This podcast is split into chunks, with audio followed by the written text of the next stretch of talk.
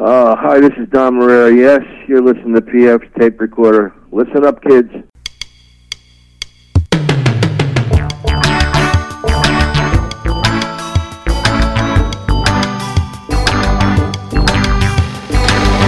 Hello there, I'm PF. This is my tape recorder. Coming up, comedian Dwight Slade.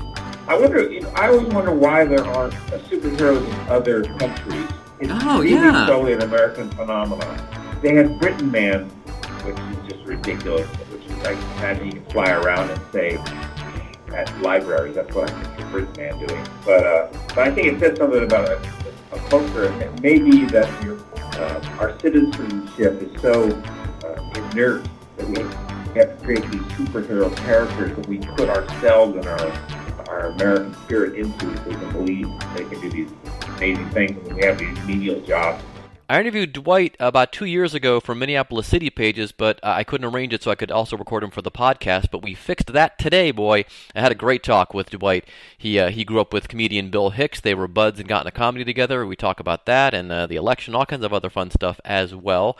We have a special edition of It's Facebook, not Factbook, and the song of the week will be coming up at the end of the show as well.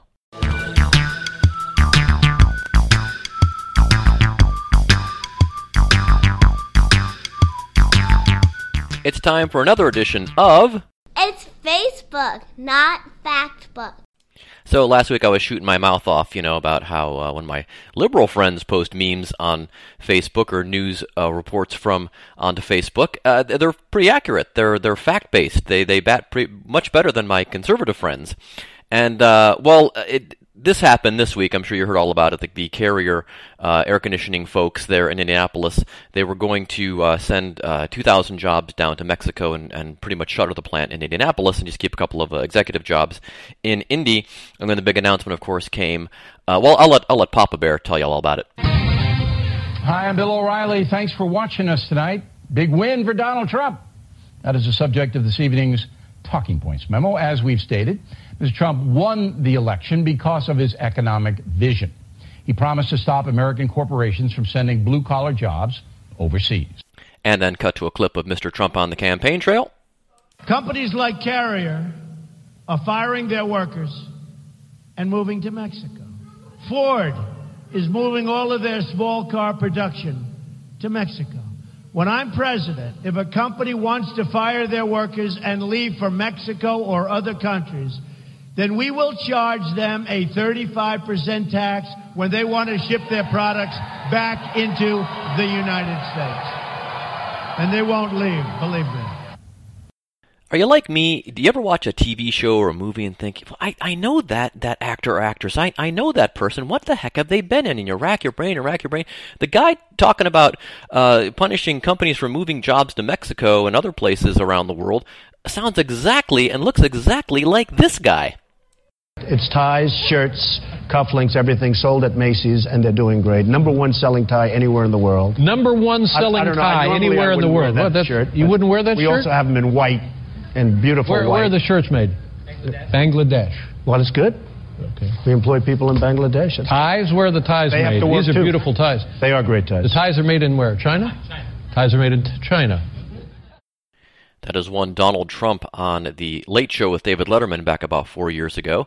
Uh, David discussing where uh, Mr. Trump's uh, goods are manufactured, and I don't think he was uh, calling for himself to pay any kind of a tariff on those. He didn't mention anything about that in his interview with Dave. Uh, but back to Papa Bear. Well, now the Carrier Corporation says it will stay in Indianapolis, saving a thousand jobs. but still sending over a thousand jobs to Mexico. Okay, so the flip side of this thing is that uh, a, a guy I work for, uh, you may know that uh, Fangirl and I write for the Pop Culture Beast out there in Los Angeles. Garon Cockrell, the editor in chief there. He's also the uh, intern. I would say he's more of a, I would say he's more of a producer uh, of um, Never Not Funny. Uh, you know, where Matt is the executive producer. I think you could say Elliot and uh, Garon are like more like producer roles because on, on a sitcom anyone that writes essentially becomes a producer who contributes the producer. So I think I really like that. Anyway, so anyway, Garon posted uh, this article from uh, a website that I wasn't familiar with, and it said that the uh, because of the tax incentives uh, given to Carrier to keep those thousand jobs in Indianapolis, that the people of Indiana, the taxpayers of Indiana, are going to pay the salaries of those thousand people, you know, for the next ten years, their full salaries. And the, the guy went through the numbers, and I got out my iPhone and opened up the calculator, and I'm, I'm no math whiz. I, I my major was broadcasting. Didn't even make me take a math class, which was dumb.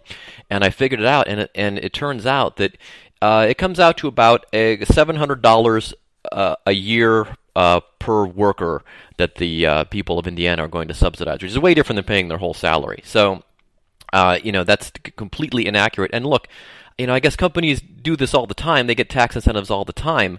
Uh, so I guess that's, you know, I guess this, in a way, that's a very good deal. It's a very good deal that actually his vice president was working on way before this.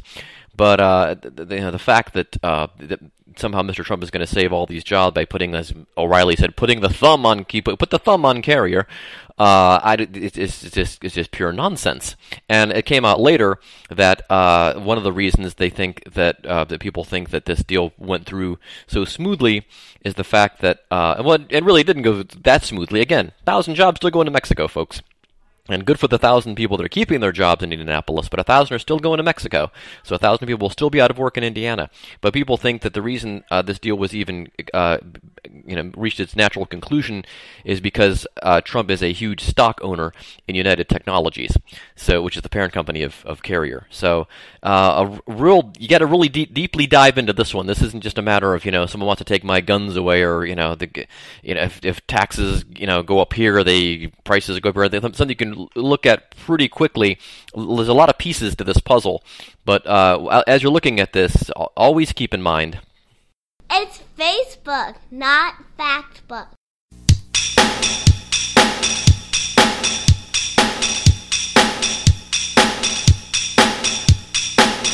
Dwight Slade is a stand-up comedian originally from Houston, Texas. He broke into comedy along with his buddy Bill Hicks. Um, I did a little experimenting this week recording interviews. Uh, I recorded Dwight over Skype. It might sound a little tinny. I apologize for that, but you can still understand him. It's a great interview. Here now is our interview with Dwight Slade.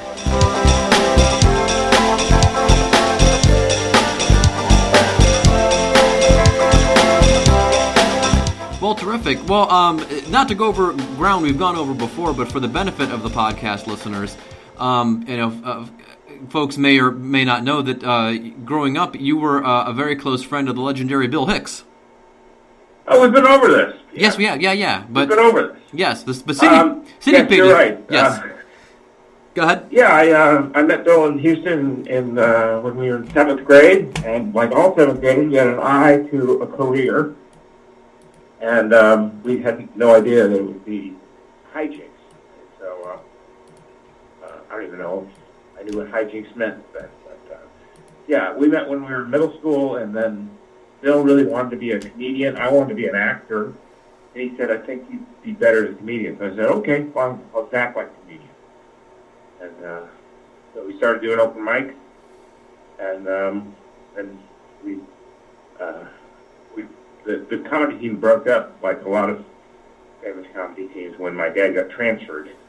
Oh yeah. To a new job in Oregon, and uh, and then we were roommates in, Burbank, California, and then the quote '80s comedy boom happened, and we hit the road and worked and, and collaborated together for the remainder of his life. So. So um, that's, this, that's nutshell. Okay, and the, this is the part of the story I, I don't uh, remember discussing. When you were out in California, who was out there at the time with you guys? Because people seem to be interested in who was, you know, uh, what what class you were in, I guess, uh, of of comedians. Who who was performing out in California in those days? Well, Bill had been doing um, stand up in Houston from like '79 to '81, and uh, had developed a pretty solid act and uh, a pretty good character. Um, nothing like he's he became, but he was at least he was established in stand up and had a strong uh, set. I, I was living in Oregon, and it just wasn't stage time available. So yeah. I did, you know, contests and just miserable things at, at nightclubs, you know, and uh, and um, so when we got down to L.A., sort of the, the, the really great comics down there that were really doing well were Jay Leno and and Jerry Seinfeld. I think they both done the Tonight Show by then. And uh, but like um, Tom- you know, like Tom Wilson, the guy who did uh, was in Back to the Future, Oh yeah. played this. He was he was like uh, the same age and the same kind of level that we that we were, and and same with uh, Bob Zany actually he Yeah. was 21 years old and Oh, wow. starting to uh, appear at the comedy store and and um, so uh, and uh, I remember Arsenio Hall was was one of the kind of featured guys that you could come see and uh, so uh, it was it was just an exciting environment to be part of. Yeah, definitely. I mean, for the one thing is like you're going down to watch sets of your peers and see what everybody's doing, but at the same time, Richard Pryor is dropping in, brush up his, um, you know, a, a, a new album, you know, a new movie. He was doing Sunset Strip and working on materials for it. So the word would go around he was going to do a set, and comics would jam the comedy store, and he would go up. It was very exciting. And Sam Kinison was out there, and and uh, anyway, Oh, that's right. Yeah, that, that would have uh, been about that time too. So, but when you got to California, did you still have you know any uh, inklings of being an actor? Because uh, you know what? Because a lot of people nowadays go there. The reason they go to L.A. as opposed to New York to do stand up is because they want to do other things apart from stand up. Whereas in New York, basically, people just want to do stand up. Did you have even back then have an inkling? Oh, now that I'm in L.A., maybe I can pursue this acting thing. Yeah, I, I I tried, you know, kind of virtually everything. I was trying to do sets at uh, at the comedy store, and also the Laugh Factory had just opened. I mean, literally had just opened, and uh, I tried to do sets there. But uh, I met a guy who uh, was part of. He was a working actor, he said that one of the ways to get in and become a working actor is to become a screen extra first. Become an extra in the Screen Actors Guild. So I, I got pictures and I submitted a session casting. And so yeah, I was working to try to get into that too. I was going to college at the time. I was taking film class. You know, I was, I was giving it my all. Yeah, I did some extra work um, when I lived in Pittsburgh. They filmed a couple of movies uh, there, Oh, and cool. yeah, that's uh, it's it's interesting work, and it's funny too because now when you I don't know, it, even just doing that, it makes you watch movies and TV shows differently. Because especially, we were watching Friday Night Lights, which may be of interest to you because you're being from Texas. And um, whenever they f- film uh, the the football scenes, I always wondered how they put those together because it looks so smooth, and yet you know it's very choreographed because they have to film, you know, the reaction of the characters in the stands and what's happening on the field. And uh, did that give you kind of a different uh, appreciation for, for movies and, and TV? Yeah, it, it, you know, being down there in general uh, changes your your view of Hollywood. It becomes it becomes an industry. You know, sort of all the magic kind of goes away a little bit. But uh, and I remember my friend was an extra on a show that was filming on the back lot at Universal Studios, and he goes, "Yeah, come by and pick me up. I'll put your name at the gate." And so I walked into Universal Studios, and I walked in that back area that has all the streets from New York and and they have one at the Kasbah from you know from Baghdad. They and they had I was just wandering around and someone stopped me and said, "What are you doing?" I go, "I'm, I'm picking up my friend." He goes, "Oh yeah, just keep on walking." it was just it was a thrill for for someone you know that loved movies and whatnot. Yeah, I remember visiting Universal before it was actually before it was like a themed attraction. They had the tour and they had a couple of themed things on it. They had Earthquake, and they also had the Battlestar Galactica attraction, even though the series had been canceled. Uh, probably Wow. four years before. Best thing I saw: the tram is driving back toward uh, the the pickup area, and walking along way far away is uh, a colonial warrior and a Cylon with his helmet off, with, with the walking off to lunch. And I had took a picture of it, and I have it somewhere. You can bear, you can you can make out what it is. To me, I just found that so hilarious that we just gone through that whole thing, and here's the Cylon and the uh, colonial warrior walking off to lunch. Um, but yeah, it's um. So So, what are you up to these days? Uh, I think it's been two years since we spoke, so I'm sure you've been up to a lot. Could be, yeah. And I've, I've uh, been working and traveling quite a bit. Uh, I got I got married two years ago, and uh, and you know, you know, to be honest, I, and I'm, I'm doing a lot more writing than I ever have, uh, and and you know, to be honest, I, I I almost kind of feel like I'm in a semi-retired state because I'm very picky about the shows I do, Okay. And I and I started to do these, you know, these uh, cruise ships a little bit that provide easy, they're they're easy money, and I think they're good gigs. Yeah, a lot of people doing those now. 'em. Yeah. Yeah, yeah. So, um, you know, it, it, it's an odd spot to be in your life where you feel kind of satisfied, and that doesn't really make you funny. so I'm, I'm like when you when you start to get your needs met, like you, you kind of lose your sense of humor a little bit. I'm, I'm worried a about that, but uh, that's not a very good advertising for the show. I, Well, so when you say you're doing more writing, is it you mean just focusing on the stand-up writing, or are you writing uh, humorous essays, or what? What, are, what kind of writing is you working on? Yeah, I'm doing. Uh, I'm just trying to motivate myself to, to write more, to, to get up and and whether it be essays or stand up or a screenplay or or a, a novel or whatever, just to, just to put something on the page. I I have no, you know, I, I know it's a lot like stand up, but as a writer, you, you might have a little bit of talent, but you got to push yourself and get all the crap out and, and wait until you find the real, if you have any good stuff in you. Well, let me ask you this, uh, because I just have been kind of struggling with this lately myself. I keep thinking, you know, I've been at this writing thing for, gosh, uh, thirty years ish, um, and I always think, you think, well, I should, I should probably write a book of something about something. I don't know what though. And the, the the big challenge I have with that, and maybe you t- being from the world of stand-up comedy, is do you find it harder to write in, in to write bigger pieces when you're used to writing in small chunks? Right. Well, the, yeah, the economy of words is different in stand-up than it is in any other form because it's, it's minuscule. You have to find uh, the, the easiest way to the punchline as possible and string that along. And that's how stand-up works. That's how stand-up, you know, gets a rock and roll roll to it, as opposed to David Sedaris, who reads a very funny essay, but the laughs are a minute and a half or sometimes longer in between. Yeah. And um, so it, it, it is a, a discipline to allow yourself to, to, to the, whatever you're writing to be a little bit more open and, and freeform and, and a little bit longer. Yeah, it's odd because uh, I'm I'm friendly with a guy out in California. Um, he's a good friend of Jimmy Pardo's, Pat Francis, who used to do stand up, but he uh, decided to not do stand up and uh, just kind of, uh, I, I guess, uh, become a production assistant and kind of just live the life out there in California. Anyway, his wife is a, a college professor, teaches screenwriting, and she wrote a book.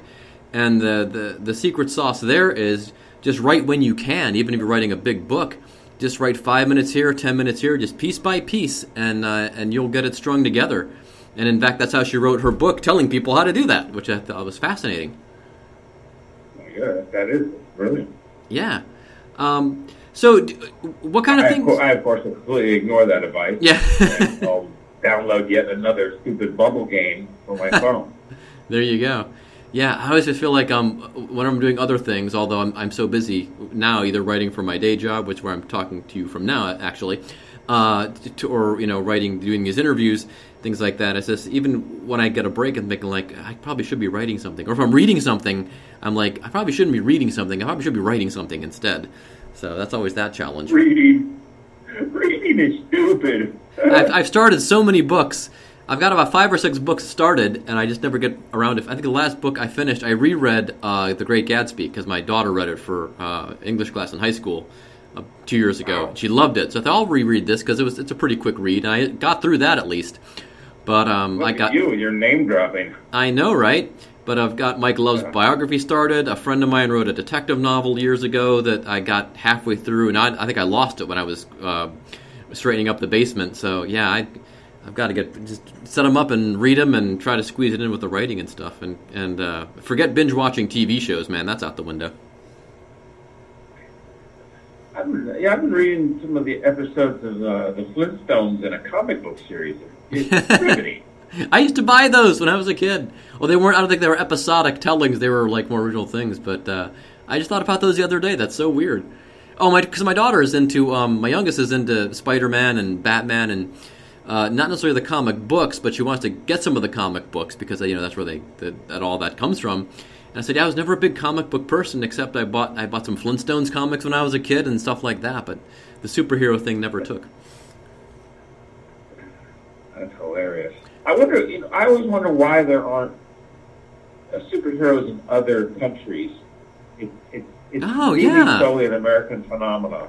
I've never noticed uh, that. I mean, they they had Britain Man, which is just ridiculous. I guess in the UK, which is I imagine you can fly around and say at libraries. That's what I picture Britain Man doing. but uh, but I think it says something about a, a culture. It may, may be that we're like we're so uh, our citizenship is so uh, inert that we have to create these superhero characters that we put ourselves and our our American spirit into, so we can believe they can do these amazing things, and we have these menial jobs in this pointless life. Wow, Anyway, that well, is. the, I've never. you can tell, the election did not very do very well with me either. Good Lord, no. But that's interesting. Japan kind of does with anime, and I know the the, Mm. the French, of course, with uh, you know the, they have uh, the, the most famous comic of theirs, of course, The Adventures of Tintin. But that's more that's not really a superhero thing, and it's it's kind of more of a, a detective type series. But yeah, I never noticed that. That uh, you're right. This uh, superhero is very Yeah. very much an American phenomenon. Totally American. Yeah, I wonder how our superhero movies do over there, like Spider Man and Superman. I, I reckon not well, because whenever I listen to the BBC No. radio and they review movies, I rarely hear them talk about the big superhero movies. They talk about like the Harry Potter things did really well, of course, because they were made in both countries, and but yeah, they never really talk about superheroes. Wow, that's really weird. Huh? Well, I, I think um, I think it was in Batman versus Superman. I kind of like I'm a geek here with this, but uh, I believe in the titles that there was a a Japanese uh, producer and also a China Chinese producer uh, supported that movie and, and put money into it. So I, I think that they're doing really really well overseas, and in fact, that Hollywood is, is getting money for them now. Oh yeah. Yeah, I remember when I was a kid, you're I think probably just a little bit younger than me, or maybe we're around the same age. I'm not sure. Let me think. Let me do the math here. No, you're probably a little older than me, slightly. Yeah, I'm in the early 20s. That's okay. There you Yeah. go. well, when I was, I don't know if you remember when you were a kid, because I remember you told me the last time we spoke that the another thing you and Bill uh, bonded over was the, over his black and white TV and watching comedy on that. But to that end, this is pre-cable, of course. They syndicated. We had Ultraman and uh, Johnny Sokko and his flying robot. Ring any bells? Oh, yeah. Ultraman, how spooky was that? Yeah, and they're supposed to make a new one of those. I heard, and I haven't heard anything Oh. about it. Like, yeah, that was kind of spooky when you look at it. this big guy in a silver suit. Um, Google that, kids, as my friend Jackie Kashian would say. Google it. You got a lot of laughs. Um, so, what kind of things are you talking about on stage these days? Is it, like you said, you're kind of in semi-retirement. Are you looking at the world differently? What with being married and kind of, you know, being at that point in your life where you can kind of, you know, uh, relax a bit and kind of enjoy things, or is it still kind of the same observations, just different things happening to you? Well, it's been kind of a, um, you know, the, the scene in the comedy scene in Portland is really healthy, as I think it is also in Minneapolis. But uh, I went down for a celebration at one of these, an open mic that had been going for 20 years that was closing. And, uh, and the comics that did sets were just brilliant. They're young guys, and they, they rarely work the road because they, not really economical, feasible to work the road. And I was really energized by that. So uh, I've tried to do more open mics, and uh, and the, I, I did jokes on the election. I did a tour up in Canada, and so all of my election jokes went over very well up there. Yeah, yeah. I had to find the right audience back, back to the states. Stand-up is going to be very diversified. It's just you, know you, you you can literally go find your own audiences that that cater to you and and kind of have a your your own career, you know, your own your own life around that kind of you know whether it be um, you know Latino or or hip hop audiences or you know or whatever. It's exciting. So, how do you think the election will uh, affect comedy? Because I know the, the thing with Barack Obama, what people said, well, he wasn't, he doesn't really do very funny things. Well, I'm not sure that was 100% true. It was difficult because he just wasn't, you know, like, well, like the last guy was, you know, comedy gold. And the guy coming up, it's like, you can't make this stuff up, as they say. Is that going to be kind of a challenge, you think? Well, he's too easy of a target. That's the problem. Ah, there, yeah, yeah. He's the political equivalent of a pull my finger joke. You know, it's like, you know, maybe once it's kind of funny, but then after it's like, it, stop it. You're, you're, you're, you're irritating me. It's, it's stupid. And, uh, and I also think that it's going to push people into becoming more retrospective. It's the first election where I really heard people describe their feelings. People were like, I was devastated. And, and it was sort of like on election night watching the Oswald when Oswald got shot by Jack Ruby, that, that cringing photo of him getting shot in the gut, but extending that over a period of four hours, it was sort of like, oh, no, he's gonna win. Yeah. And uh, so I think that I don't know where that's going to lead, but I think a lot of people are, were personally affected by it, and, and I don't think that's happened politics for a while to this degree. Yeah, it's it's rough uh, because you know, as an old white guy, I probably shouldn't be worried, but um, I'm just afraid things are going to get really, really crappy, and, you, and you can't say Oh, anything. It's I like, I think you should be very worried. Oh, well- I, I think they're coming to get us. well, I've completely given up on ever retiring, so I'll work until I die. That's settled, and uh, I'll probably. Have, remind me again, you're in Minneapolis. Okay, I'm in yeah, Cin- think, uh, Cincinnati, actually. Caucasian, you're going to do fine. I'm in Cincinnati, actually, um, Oh, which is, in a way, is kind of the, the uh, polar opposite, if you will, of uh, Cincinnati. Uh, not not quite as progressive as our friends up in Minnesota. Uh, we we do exist down here, but um, to give you an idea where I live, they gerrymandered where I live, so um, it's the little eastern nook of a suburb of Cincinnati I live in, and then it shoots all the way out east into Appalachia, and that's our congressman's district. That yeah. Hmm, that seems fair. Mr. Brad, Mr. Brad Wenstrup, yes. So he easily captured, uh, you know, uh, all, all of the billies out there were easily swayed into thinking that they were the problem. And yeah, you know what? People making fifteen dollars an hour, that's that's heresy. Why should people at the work be able to make a living at it? Oh, stop it with your communist babble. you need a job selling air conditioners. That's what you need. There, there you go. Yeah, I think that's going to be the subject of the dumb bit this week as well. But um, yeah, it's just crazy. But yeah, like I've, I'm worried, a lot more worried for everybody else. At least maybe I can slide by. You know, someone I was reading somewhere, and certainly other people have made this observation. It's like you just give in and be a Republican, man. Your life is so easy. You don't, have to care about minorities. Don't have to care about women. Don't have to care about any of this stuff. It's easy. Yeah. Yeah, you don't have to worry about facts and details, Yeah, no. and numbers. Yeah, get your Ah, get your boring. get your news from memes sorted. That's all you need.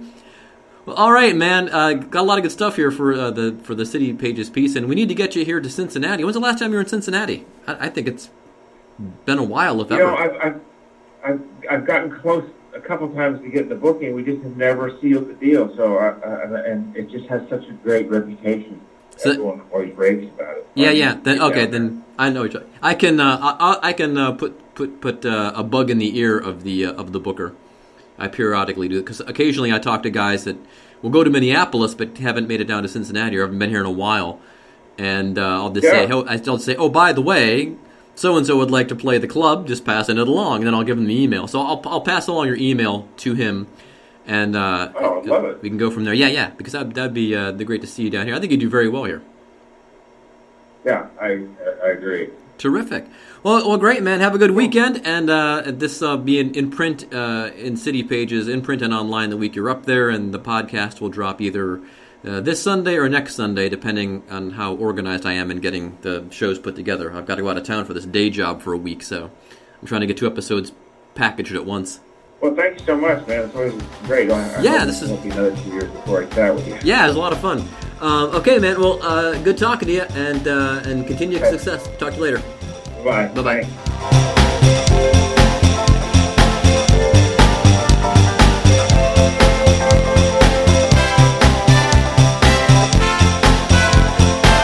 Thanks again to Dwight Slade for being on the show and sharing those memories of his buddy Bill Hicks and having that great talk about the election and all the other fun stuff. You can find Dwight Slade. He'll be at the Acme Comedy Club there in Minneapolis Tuesday, December 3rd through, let's see, Saturday, December 17th. For all of the things Dwight Slade, go to dwightslade.com. You have to check back there periodically. He doesn't have any dates scheduled, I think, beyond the Acme gig, but um, who knows? You may be lucky and you might be able to catch him somewhere as well. So we move on to the song of the week. Song of the week is from Little Mix. And Little Mix, another one of these groups that um, I guess does really well in their native Britain, does not do very well in the United States. I think largely, it's really weird. I think they were either an X Factor or uh, whatever Britain's Idol show is. I think it was X Factor. They were X Factor winners. And uh, like, like Ollie Murs, they, those acts do very well there. And uh, I guess uh, it's kind of like here too. I guess our American Idol and X Factor winners do okay here on the charts, don't do very well over there. But uh, little Mexican, a little more traction in this country. Uh, their new song, though, sounds an awful lot. This should actually have been a crime scene investigation. Fangirl and I should have been on the case. Uh, this song actually sounds uh, a lot like GRL's Ugly Heart. So maybe we will do a, a, crime song investigation on that soon. But in the meantime, still a cracking tune. this is Shout Out to My Ex. It actually went to number one in the UK. I'm not sure if it's even charted in the United States, but this is our song of the week. It's from Little Mix. Shout out to my ex, PF's tape recorder. So long, and thanks for listening. This is a shout out to my ex. Heard he in love with some other chick. Yeah, yeah, that hurt me, I'll admit. Forget that, but I'm over it. I hope she getting better sex. Hope she ain't picking it like I did babe. Took so long, you said call it quits. Forget that, I'm over it. Guess I should say thank you for the hate and the tattoos. Oh, baby, I'm cool, by the way. Ain't sure